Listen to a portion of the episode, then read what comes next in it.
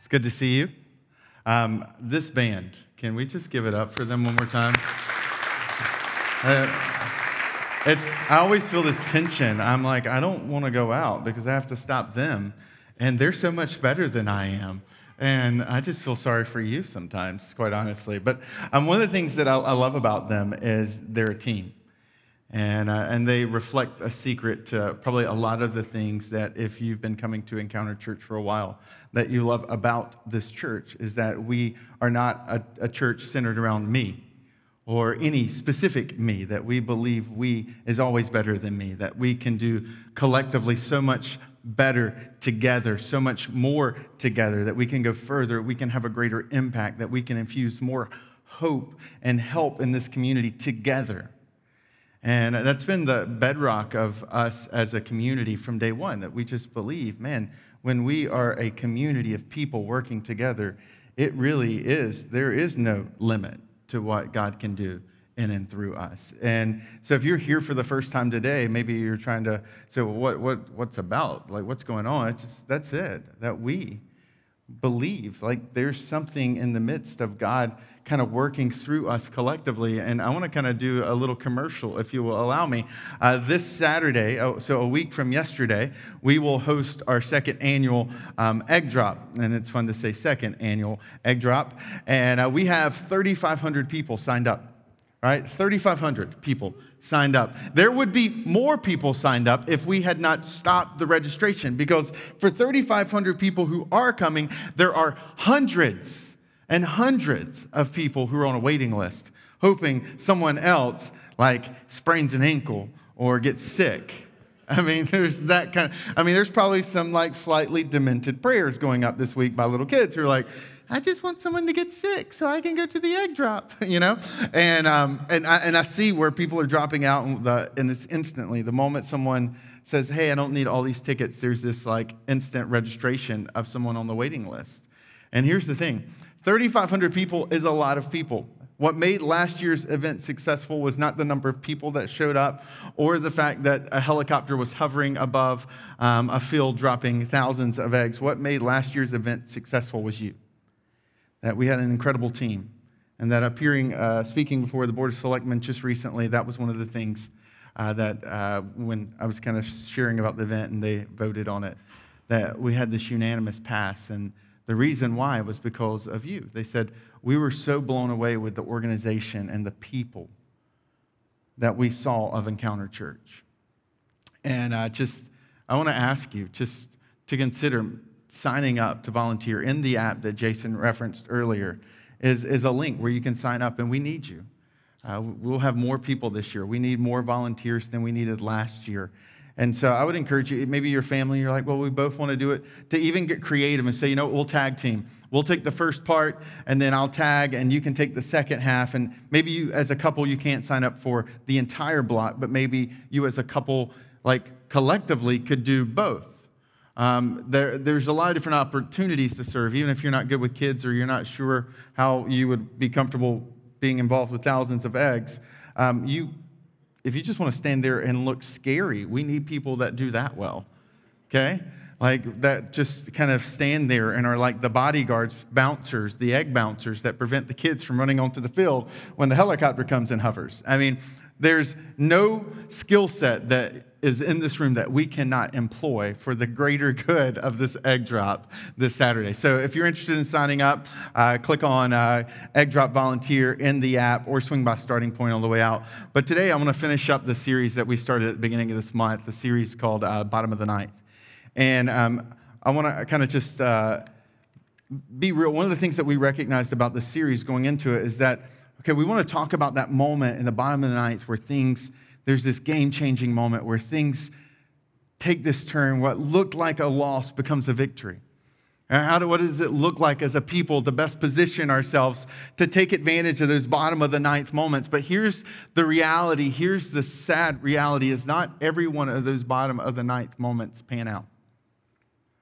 And that we felt if we were going to do justice to this series, that we also had to be honest about the fact that sometimes the bottom of the ninth finishes and you walk off the field and you've lost. And you find yourself in a place you never wanted to be, you find yourself in a place you never intended to be, whether that's a divorce, whether that's widowed, whether that's disconnected and broken from your child and the relationship, or in a dead end job, or uh, just a life marked by this depression or despair, or that bill from the doctor, that overwhelming financial number that crushes you, or the report from the doctor that didn't go the way you hoped that bottom of the ninth moment would play out. Now, what we want to do today is unpack what do we do when we find ourselves with the close of the ninth and the game is over and we didn't win? How we navigate that moment. Because that moment is a moment that many of us, whether we're in it or we will find ourselves in it at some point, have to deal with a defeat that we never desired to have in our lives. And it's got to go beyond these pithy statements, right? I don't know if I, I get frustrated when people say, um, can I just be polite? Well, let me just be honest. I hate when people say stupid things like, oh, what doesn't kill you only makes you stronger. I'm like, what does that even mean? You ever been stabbed in the rib cage? That don't make you stronger. I mean, but we have these pithy statements where people are like, well, you know, what will be, will be. It's just meant to be this way. Or when I've sat with families who've lost loved ones or who've lost kids, and people sincerely, they sincerely say it, but they say things like, well, God just wanted to have another angel. And I'm like, as a parent who's lost a kid, you don't want to hear that God wanted another angel. Like, pithy doesn't bring hope. Oftentimes, pithy statements are spoken by people who've never walked through that valley. They're not helpful. And though they desire to be, and it comes out of a sincere place, it's not, it's not hopeful either. And what we want to kind of unpack over the next just 25 minutes is a process, uh, some steps of how do you proceed? How do you walk off the field when the game has been lost? How do you deal with that moment when you find yourself in a place you never intended to be? What does it look like to have more than just pithy statements that are meant to hype you up when deep down inside you know you need genuine hope? And to, to do that, I want to walk you through three steps that you and I can take into to our lives today or, or to put up on a shelf for our lives tomorrow or maybe even some steps that you can offer to a friend who finds himself in the same place. Say, hey, I heard a message at church, and maybe you don't even go to church, but this I felt like would actually be helpful for you. This is one of those kind of moments, one of those kind of messages. These three steps, what I love is it's short.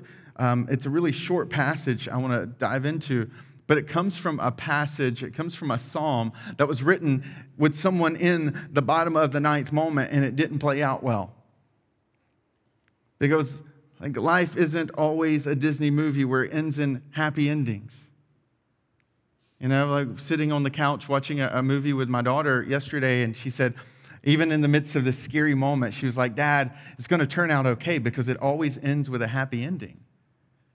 And I'm like, oh, man, she's going to find out really soon that life isn't like the movie. And so, this process, this backstory, is 2,500 years old, but it's powerful. It's found in Psalm 126, six simple verses that I want to unpack for us and, and kind of walk through in a way that reveals the three steps because this simple passage, maybe you've read it before, maybe you've never read it before at all, but this simple passage is loaded with some vivid imagery that it's helpful to understand it to be able to draw hope out of it. So, Psalm 126, and if you have the Encounter Church app, you'll find that it's already preloaded for you. Um, it's going to be on the screen behind me when I start to read through it. But here's what Psalm 126's backdrop is that's helpful. Um, so the book of Psalms is, uh, for, for the sake of argument, is the Jewish songbook. It was ancient Israel's hymnal. Uh, this morning we sang songs. You didn't walk in with a hymnal, but we had a digital hymnal, right? We had this digital kind of screen that played out the lyrics so that you could follow along. And in the ancient church and the ancient Jewish um, group of people, they, their songbook, their hymnal was the book of Psalms. It's what they would sing, it's what they would say that was very much just like what you experienced uh, earlier. these were songs that were meant to be honest, they were meant to be hopeful, sometimes they were just raw. But whatever they were, they were meant to, to focus the Jewish people on the God who was still in control. And Psalm 126 is part of this specific group of um, psalms. So from 120 to 136, because there's 150 psalms, and and that block of psalms is was a kind of a subset of the hymnal that was called the Song of Ascents, which is why if you were to open up a physical Bible or if you were on the web and you looked up Psalm 126, you would see a Song of Ascents, which is um, this songbook that was dedicated to specific kind of time period for a Jewish family or a group of Jewish pilgrims. See, uh, throughout ancient Israel, the center of religious life was the temple. It was this special place set aside in Jerusalem, and ancient Jewish mindset was that God inhabited that temple. And so, multiple times a year, the Jewish people would travel as groups of pilgrims to Jerusalem. It was called ascent, like going up, because when, no matter where you came from, traveling to Jerusalem was an uphill walk. You had to go up because Jerusalem was centered and, and kind of situated on top of a mountain. And so Psalm 120 to 136 were the Psalms that people would say on the way to Jerusalem and to the temple specifically. And this Psalm would, would invoke a lot of memories and images that were raw and fresh for the Jewish people. This psalm, with literally embedded inside of it, is a discipline that I think, as the Jewish people sang it multiple times a year, what started to happen is they started to learn a pattern and a process that I want to teach you this morning.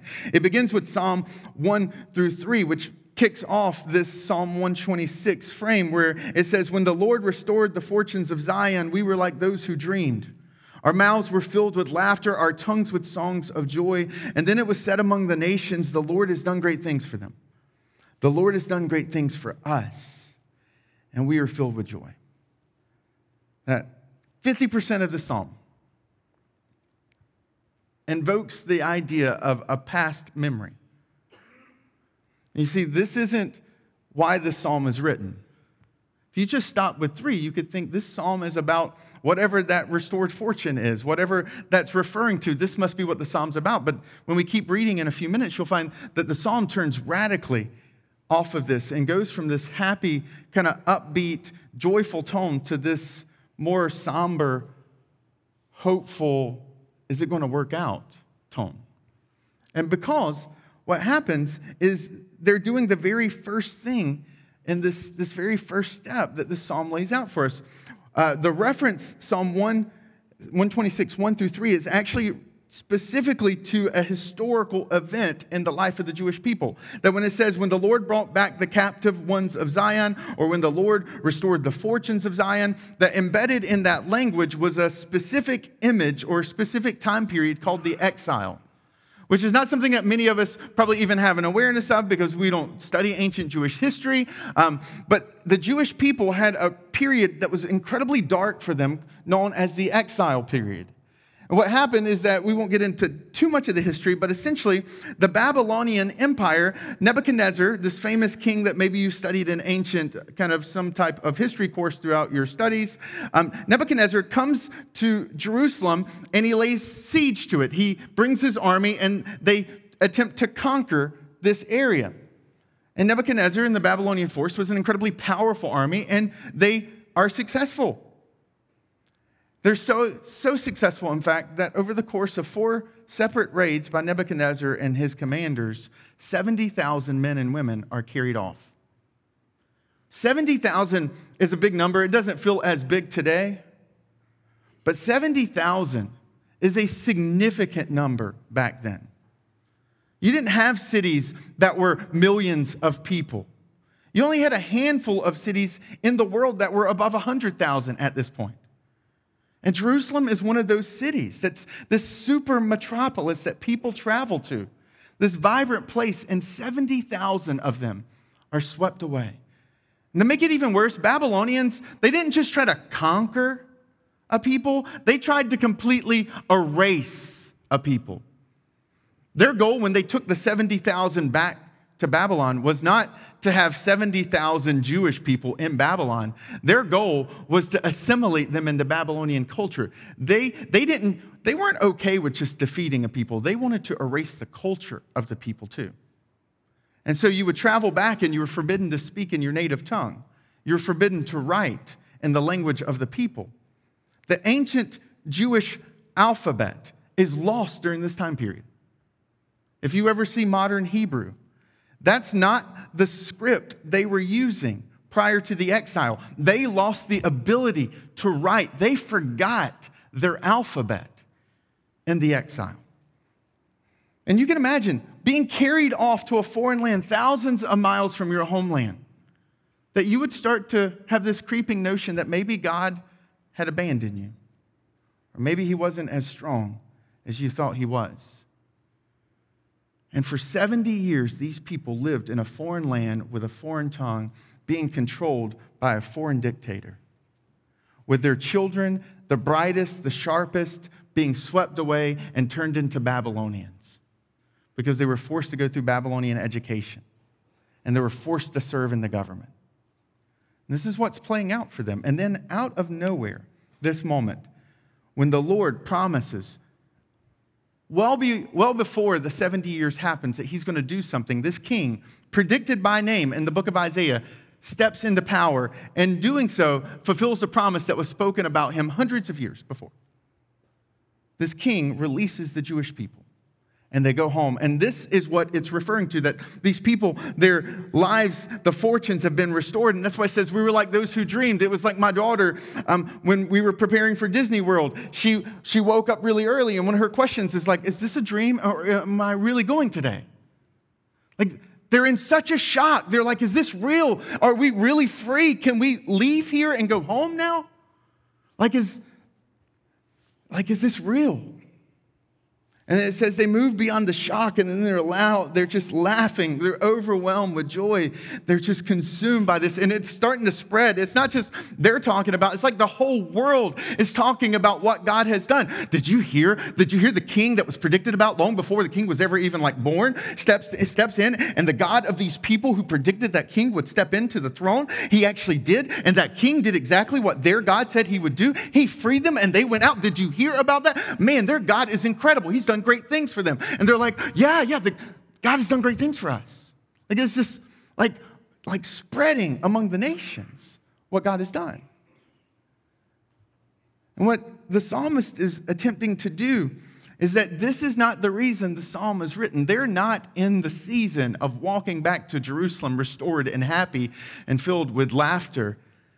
The psalm is written in a dark period of their life, of their season. It's not good times, it was good times. But the first step, the psalmist says, is to go back to those times where it was good. To, he literally pulls their minds out of the present and he forces them into the past. Fox News, about six years ago, started getting pretty um, persistent complaints that uh, people's televisions were being broken by Fox News.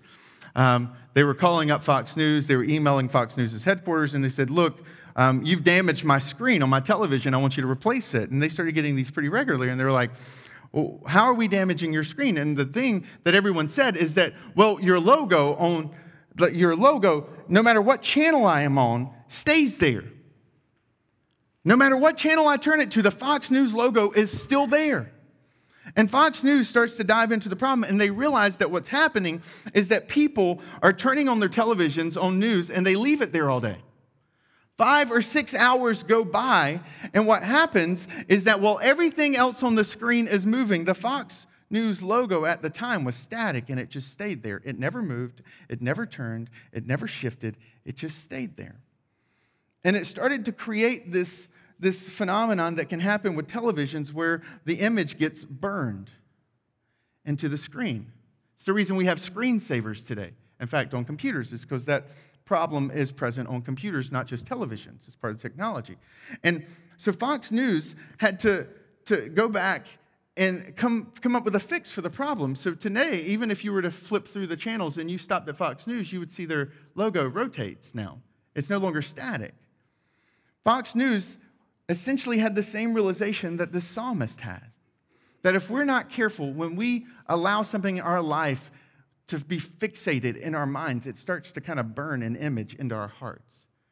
And that when we step into that pain moment, when we're consumed by that death of that loss or that relationship that never played out or that we're single and we never intended to be single in this season or that we're in a place of debt when we never intended to be staring at bankruptcy. Like that starts to dominate our purview. It's all we can see. It gets burned into our hearts and mind. And the psalmist says, Look, the way you fix that, the way you save the screen, is that you got to go back to the past and look at a moment where God has been faithful, where he broke through before. He said, Think about a moment where it turned out well. Think about a moment where you saw his hand, where it was clear he took care of you, that he rescued you, that he redeemed you, that he restored you. That go back to that moment. And for some of you, maybe exploring faith, and you're like, well, I'm not really sure I'm comfortable with applying something to God. Well, let me just help you. I'm 35 years old, and what I would say is no matter what your age is, what you have is a billboard of faithfulness. Because nobody looking up here has got the thought, well, God's held back on food for him right? I've gone 35 years and I haven't missed a meal. I've gone 35 years and I, I haven't had to walk into a room naked because I had clothes. I've had 35 years of having a roof over my head. I've had 35 years of those core necessities that we take for granted that half the world wonders if it's going to play out for them today. That that's never even crossed my mind. And then I can just layer on top of that of moments where things have happened that I, I hoped would happen, and then they did.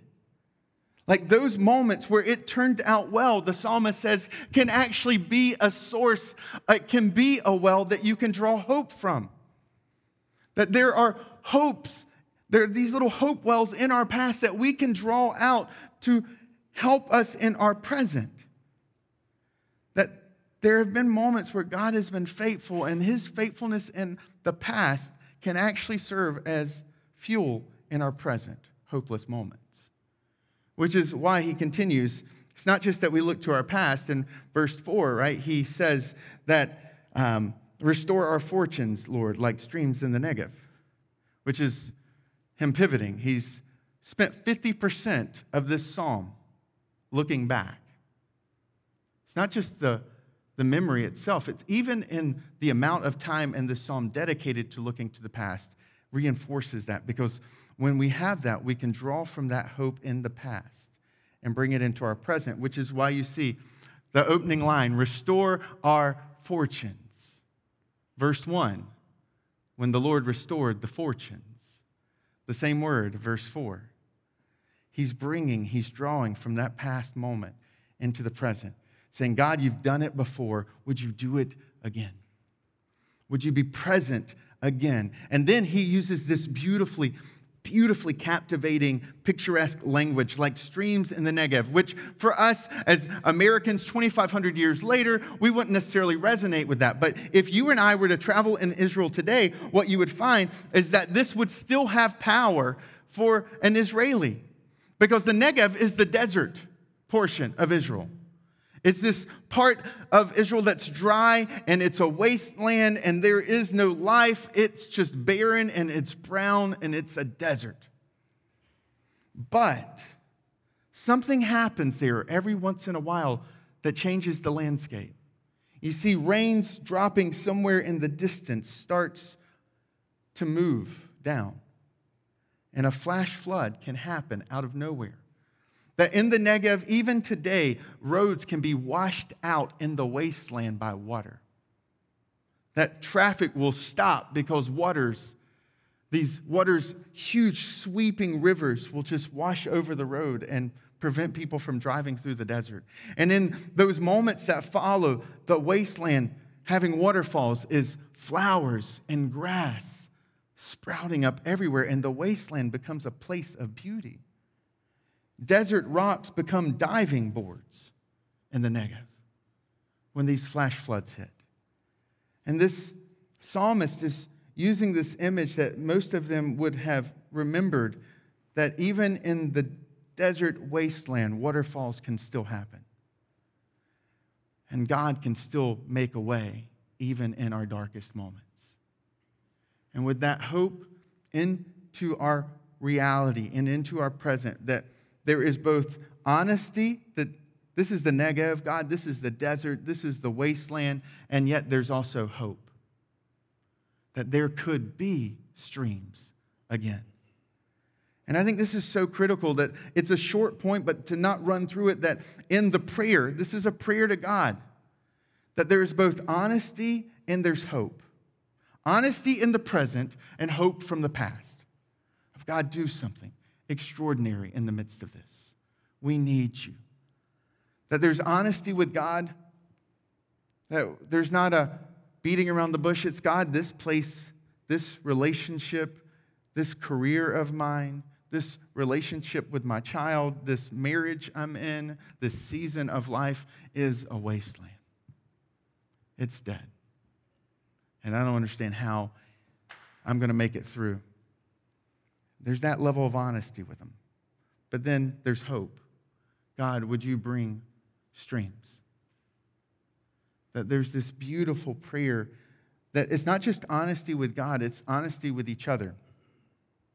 This is a communal prayer. This is done in the, the face and surrounded by people. They're being honest with each other. No one is trying to sugarcoat the desert. No one's trying to cover up the wasteland. They're being real about it. And for some of us, we've experienced church and we've experienced community within church in an exact opposite way of what the psalmist is pointing to.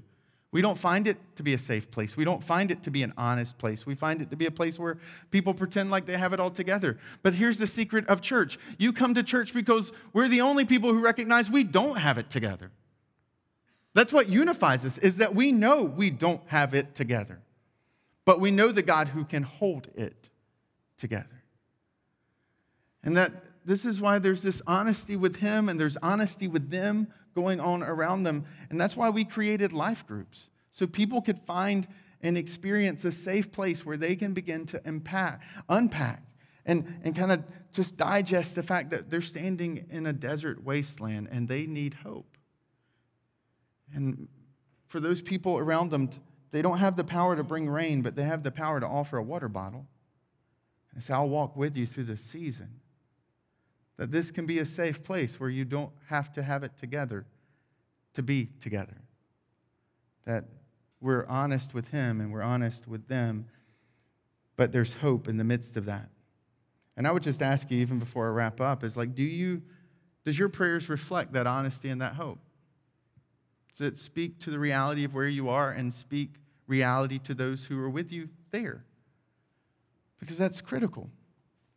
Because we need that prayer to set us up for the process that we find in verse 5. Verse 5, it says that those who sow the tears will reap with songs of joy. Just this, this simple statement that's the process. So you've got the past where we draw our hope from. You've got the present prayer, which looks at the honesty and infuses that hope. And then out of that prayer is a process that we move and we walk in. And that process is this those who sow with tears will reap with songs of joy. And it's really easy to read over that and say that's a really poetic, maybe even pithy, but I don't know if that speaks to where I am.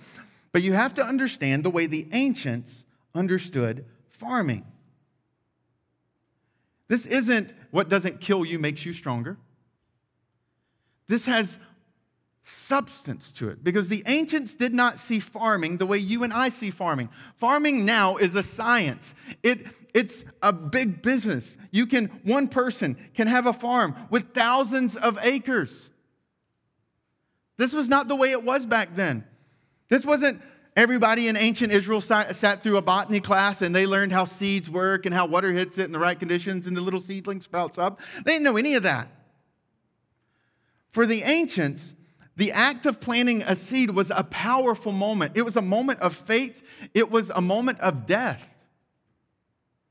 That's why if you go back and study ancient cultures, what you find in ancient cultures are oftentimes there were gods assigned to growth.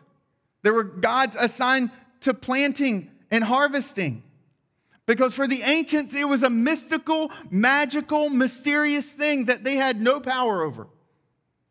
The farmer would take this risky step of going out into their field, of digging up a hole and dropping a seed in it and covering it over. And all the farmer had was the hope that something would grow.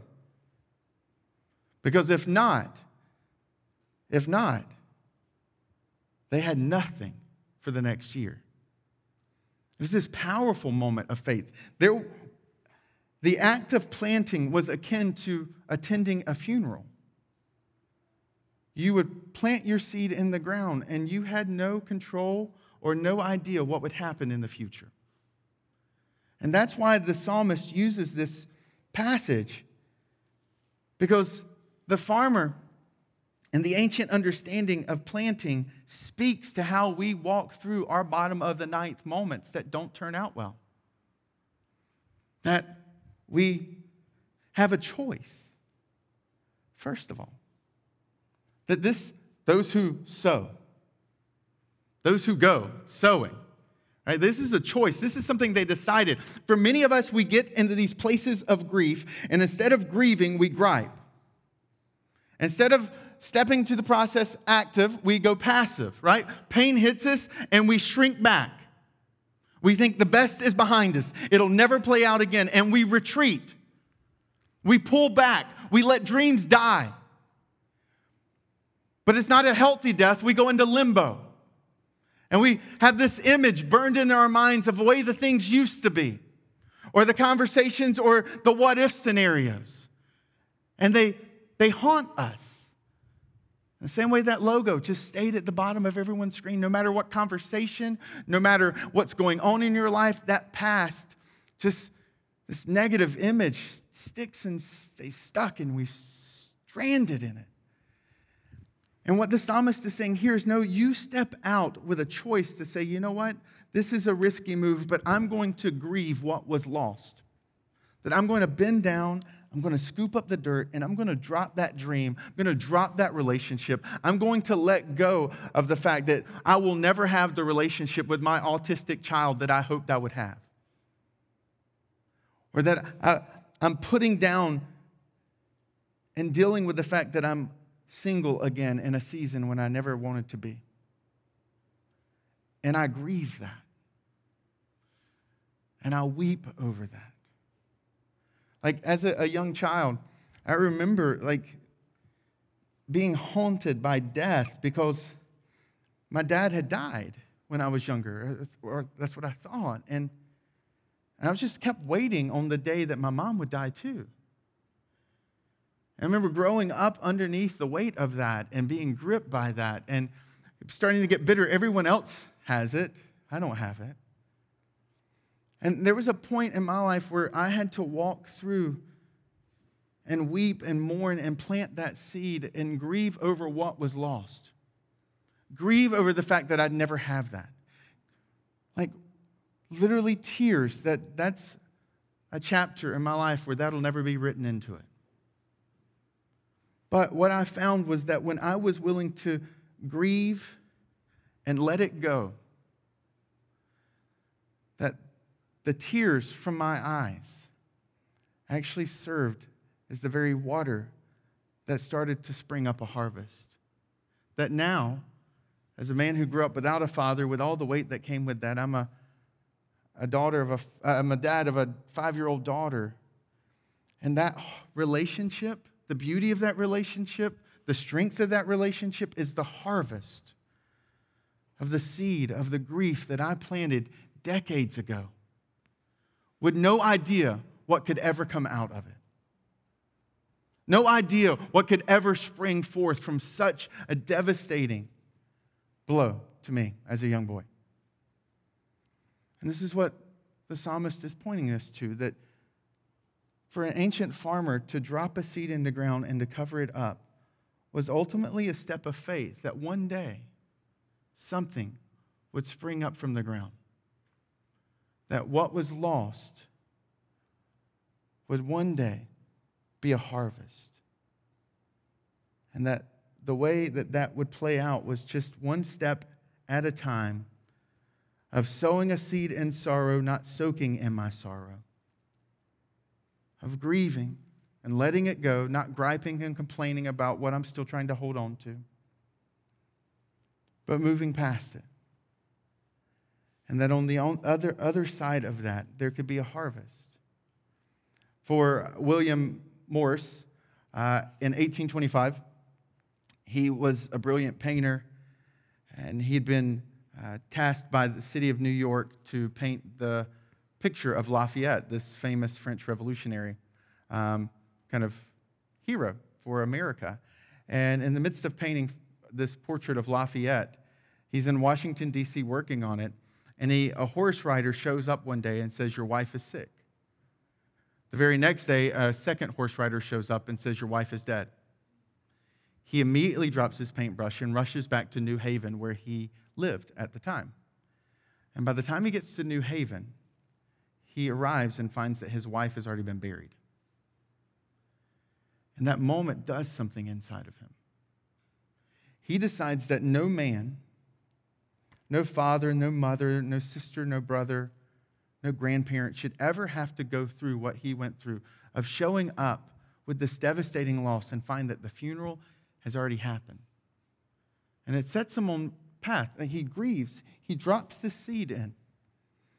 And moving beyond that, what happens is over the next two decades, he designs what becomes known as the telegraph machine. And he's the inventor of what we call Morse code. This painter, this illustrator, goes and becomes a technologist and an inventor of the standard in electronic rhythmic control that we all know called Morse code. Born out of that moment of a seed that says no one should have to experience this again. And a harvest that followed was the telegraph and rapid, long form communication. You see, something happens when we're willing to grieve. I was just meeting with a young couple, um, with the husband specifically, and they were walking me through their struggle and their storyline, and they found out as a young couple they were not going to be able to have kids. And they really wanted to have kids.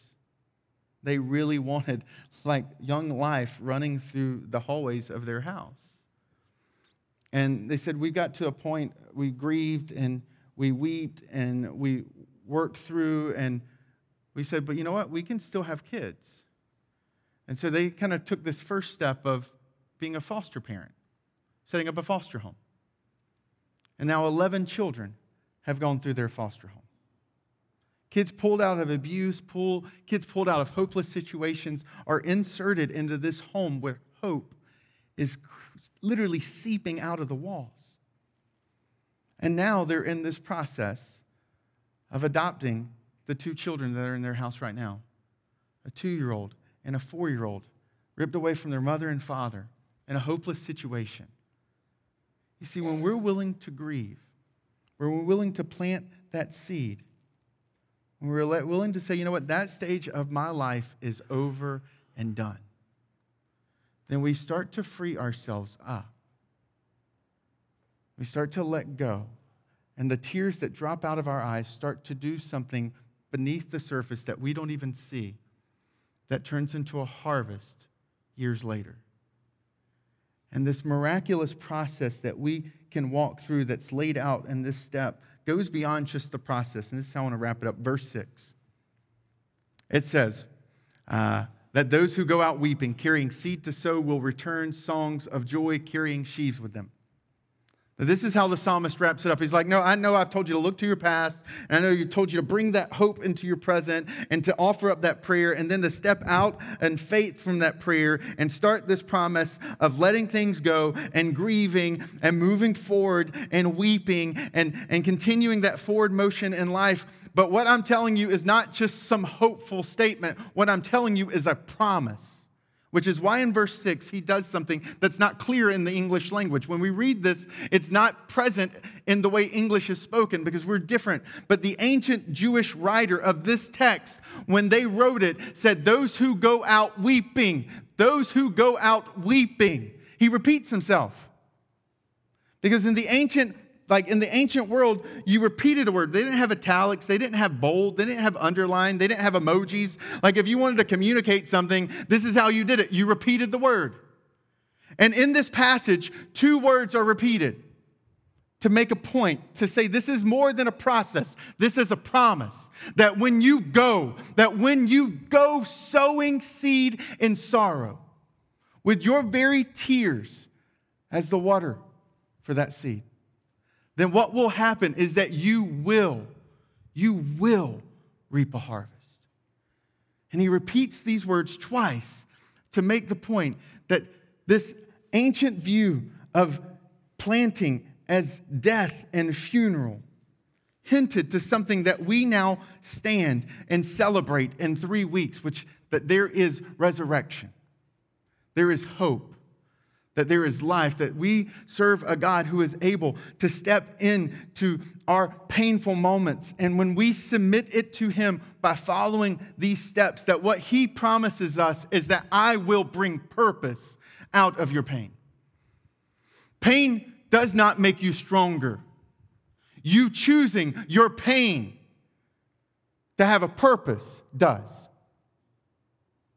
That when you choose to say, you know what, I'm going to plant this sorrow as a seed, trusting that God will bring something out of it, there will be a harvest on the other side. That that's what we celebrated Easter, right? Is that Jesus was stuck in this tomb, this seed was planted, and three days later, out of the ground burst this, this plant of life called the church, called the God Almighty resurrected, where hope has been moving forward for 2,000 years because death was defeated. Because a dream on a cross had died. And God's power raised it back to life, saying, No, no, no, no, I have defeated the grave. I have conquered death. I walk into graveyards and I see crowds just waiting to happen. I come into your life and it may look like death is reigning, and I'm just warming up and I'm pulling out my baton because I'm about to bring life and hope to those dead bones. Like that's what this psalmist was trying to say. And this is not hype, this is hope that the God of the resurrection can bring life to us, that what is buried in sorrow today can become fruit tomorrow. That what you're going through as a couple, what you're going through as a single, what you're going through in your struggle at your workplace or with that relationship as a job, that I'm telling you that those are seeds that you can plant. And I love the imagery that those who plant seeds, right? Sorry, it's uh, just, just, man, this is so good. That a seed, you can carry a seed in your hand, drop it in, and you weep over it. Notice in verse 6, right? What does it say? It says that they will be carrying sheaves. Now, sheaves is not a word I use every day or ever, but I love it it's like you may have dropped that in, but you got to carry this out. Because you don't hold a sheave in your hand, you carry a sheave like this. Like, man, I hope I can make it to the door because I'm going to drop something. that's what God can do when we're willing to look to our past and draw that hope from what He's done before and drop it into our present to fuel the prayer that gives us the energy and the strength to walk into a process that at the very root of that process is a promise that the God who is able to raise Jesus Christ from the dead and bring him back to life is able to do in our lives the same thing. And that some of us have allowed dreams to die. And I just want to say over you that it's time for that dream to be resurrected. That some of you have grieved what was lost, thinking it would never be found again. And I would like to tell you that the best days are not behind you, they are still in front of you. Because a seed dropped into the ground never, ever, ever compares to the sheaves that you carry in your hands. And that is what's possible. Let's pray. God, thank you. Thank you for your grace and your mercy and Thank you for the promise that you bring, the hope that you carry into our lives and infuse. That you, you are one who takes seeds and turns them to sheaves. That you take dead dreams and you bring them to life again. And I pray that we would be as a people that maybe even some of us today in this room or today online would say, Today's the day that I drop that in the ground. I'm letting go of that death. I'm letting go of that divorce. I'm letting go of that dead end job. I'm letting go of that dream, of that relationship. That God, I'm going to weep over it. I'm going to be honest what it has cost me when I lost it. And to cover it up and to move forward knowing that you are a God who doesn't waste a single tear from our eye, who doesn't waste a single pain moment of our lives. So may we be people who even today have whispered into our hearts, it's time to prepare the barns because there's harvest coming. That there's hope here with us. And it's in your name, Jesus, that I pray. Amen. So, what I want to do before we leave is that I'd like to take this time and us to be able to sing this sermon out. Because at the end of the day, this was the song. It was a song. And this song that we're about to sing, we've sung before, but it's a song that we wanted to, we've slowly introduced to you because it has power. Because this is a song that is a modern rendition of this Psalm 126. It's a song that says, Our God is able to take our dead dreams and do something significant again in our lives. And I appreciate your patience with me. I appreciate you letting me take you a little bit longer than I normally would to be able to just unpack these three steps because these steps can help move us into hopeful places. These steps can help move us into life giving places. These steps can move us into relationships that have been restored, into a picture of a life and a person we could become that we never imagined that these steps can take us to a better place, not a bitter place. And that to wrap it up today, we want to sing this song called Do It Again. A song that says, God, we believe you can do it. And I would encourage you, even as you sing it, to maybe come bring into your mind something in your life that you feel like is dead. And just say, God, here's my relationship, or here's my career, or here's something in my personal life, here's a struggle we're having. And just to offer it to Him. Say, would you do it again? Would you bring life to this again? Would you bring hope again? That this is a moment like we do every week where we just want to carve out space for you to be able to reflect and unpack and apply for your life and my life. It's also a place where we want to we recognize that there are next steps that are always present for us in life. For for those who are part of Encounter Church, this is one of those practical moments where we set aside to be generous. That we are a church that does generous things because we are a church of generous people, and that's played out in this moment every single week. And so that's why at the same time you'll see baskets being passed around or a link to an, a website where you can give on the app. But for those who may be here today, it's your first time, this is a time for you to listen to how we can pray for you, how we can get to know you, how we can get to walk with you at your pace, at your comfort level, so that we can be a source of hope and help. Because we believe that Jesus brings hope, that he brings help, that he takes dead things and he brings them to life again. And that this is what this song is meant to do inside of us, is to remind us of that. And so I invite you to stand. We're going to sing, declare this God who is able to do it again.